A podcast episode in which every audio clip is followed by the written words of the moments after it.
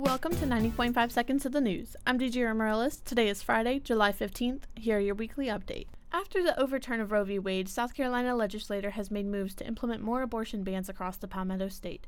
On July 7th, activists and protesters gathered outside the SC State House as the Special Abortion Committee heard from the public. Lawmakers plan to hear more input from the public as they make their decisions. On July 12th, the Five Points Association unveiled the Boyd Foundation's Community Innovation Center that has joined the Five Points community.